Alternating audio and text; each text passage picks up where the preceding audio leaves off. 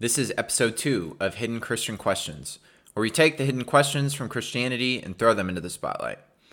Today's question is Why doesn't God answer my prayers? Now, on its face, uh, this question might seem selfish or spoiled, and I want to start with a disclaimer. Um, God, in His ways, uh, they're greater than our own. You know, they're unknowable. They go beyond what we can comprehend. So, as we continue to approach uh, our questions like Job, we also have to make sure that we maintain Job's attitude of humility and submission uh, and awe when realizing God and who He is and just how much greater He is. Even though it's not understandable and we don't necessarily receive the answers from Him, um, making sure that we maintain that posture of submission and humility uh, once confronted with God's holiness. With that being said, let's dig into our topic for today. So I vividly remember uh, my first experience with answered prayer. I think I was around five or six years old, and my parents they had taken me bowling. Uh, so as we were bowling, the night was going great. Uh, it was just my family there, but a few lanes over, I noticed some other people uh, that were bowling also. There was this one man in particular. I think most of them were around college age. Um, you know, at five years, five or six year old, I wasn't quite certain, but there was this one man who caught my eye. Uh, he, he caught my eye because he was not a very good bowler at all. You know, while all of his other friends were bowling and knocking down pins here or there, uh, he seemed to miss the pins every single time. You know, he's always throwing his ball in the gutter. His friends were joking with him about it, uh, but in my six year old brain, I thought that they were being, you know, genuinely mean. I thought they, they were making fun of this guy and that, you know, he must feel terrible. You know, I felt really bad for him. So what I did, you know, as a five or six year old, I closed my eyes shut as tight as I could, and I prayed. I said, God, please let that man knock down all of the pins so that his friends won't make fun of him anymore. Sure enough, the next time the man went up to bowl, he rolled a strike. You know, and I felt in that moment, I felt sort of proud. You know, I felt like I had somehow contributed uh, to, to that strike, to his well being, like I had helped him out with my prayer. But that that's not how prayer has always been for me. You know, I've experienced a whole lot of unanswered prayer. And even when I'm praying for good things like healing, an end to pain, and forgiveness. And for all of you listening, uh, if you are pr- the praying type, odds are that you have a lot of unanswered prayers also. Now, the reason unanswered prayer is troubling to me is that the biblical witness makes a very clear assertion that your prayers will be answered if you are praying for good and holy things. So let's take a look at what I mean. Matthew 7, chapter 7, verses 7 through 11 says, Ask and it will be given to you. Seek and you will find. Knock and it will be opened to you. For everyone who asks receives, and the one who seeks finds and to the one who knocks, it will be opened. Or which one of you, if his son asks him for bread, will give him a stone?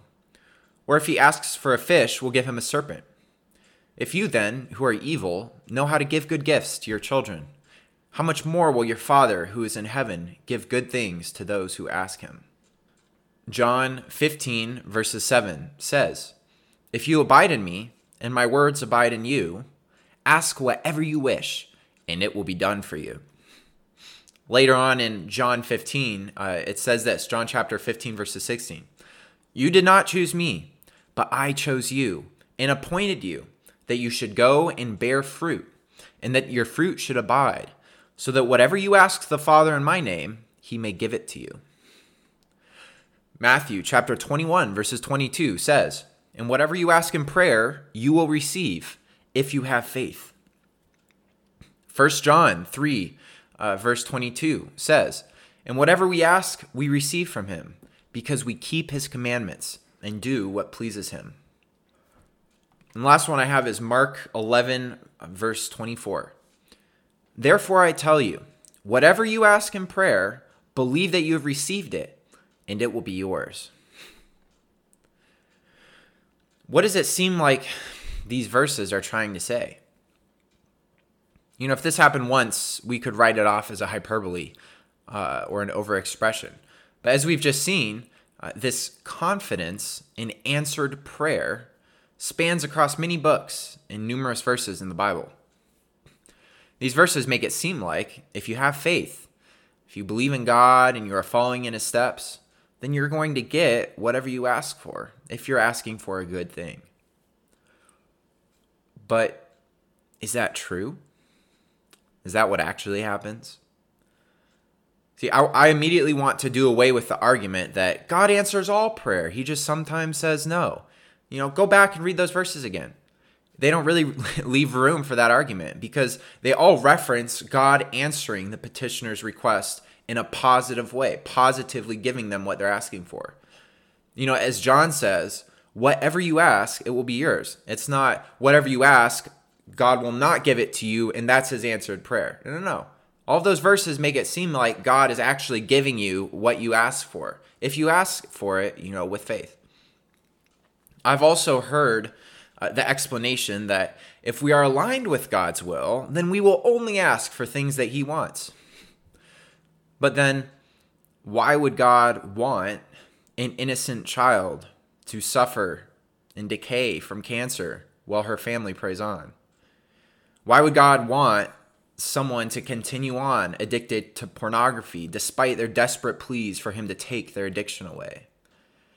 Does God want the Christians who are starving around the world and do not receive a single meal tonight to continue on hungry? You see, the, the world is chock full of examples, uh, myself and many of you included, where our prayers for truly good things are not answered.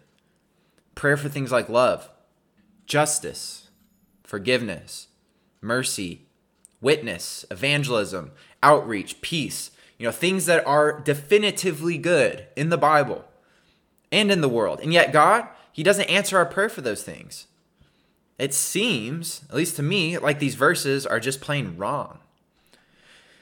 What seems to, what, what doubles this pain of, of these confusing of this confusing biblical witness are the people and the churches that still hold on they still hold steadfast to these verses even in the even in the face of such a massive amount of contradictory evidence.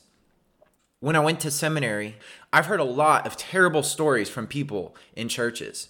I know of several who were praying for healing for a family member uh, for an end to the pain for healing and they were told by members other members in the congregation that their prayers weren't working because they just weren't praying hard enough or that they weren't faithful enough. That their son was still sick because they didn't believe or they weren't living according to God's commandments and there was some secret sin that they hadn't confessed. You know, being told that their own sin was the reason that they were going to lose a family member. You know, this is too common in our churches where pain and evil are weaponized against the very person that is suffering under them. Because a Christian thinks, according to these verses, that such pain and evil would never befall a holy person of prayer. You know, this sickening attitude only serves to drive people away from Christianity and the church, and rightly so.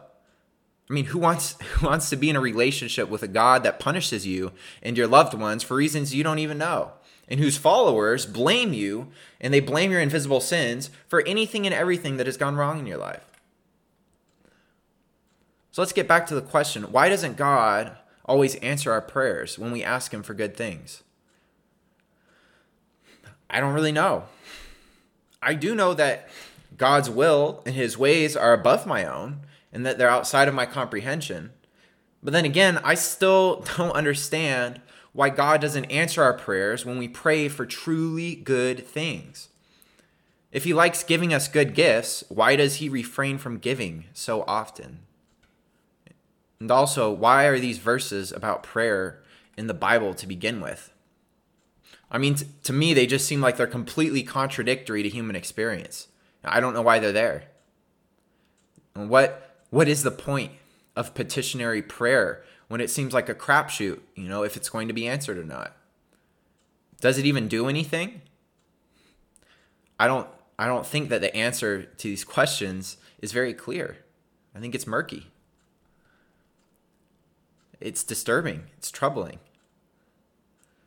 You know, at at the end of the day, the one thing that I can take comfort in And that is that at the most anxious, fearful, and pivotal time of his life, Jesus reached out in prayer to his Father. Father, if you are willing, remove this cup from me. Nevertheless, not my will, but yours be done. Jesus knows what it's like to have unanswered prayer.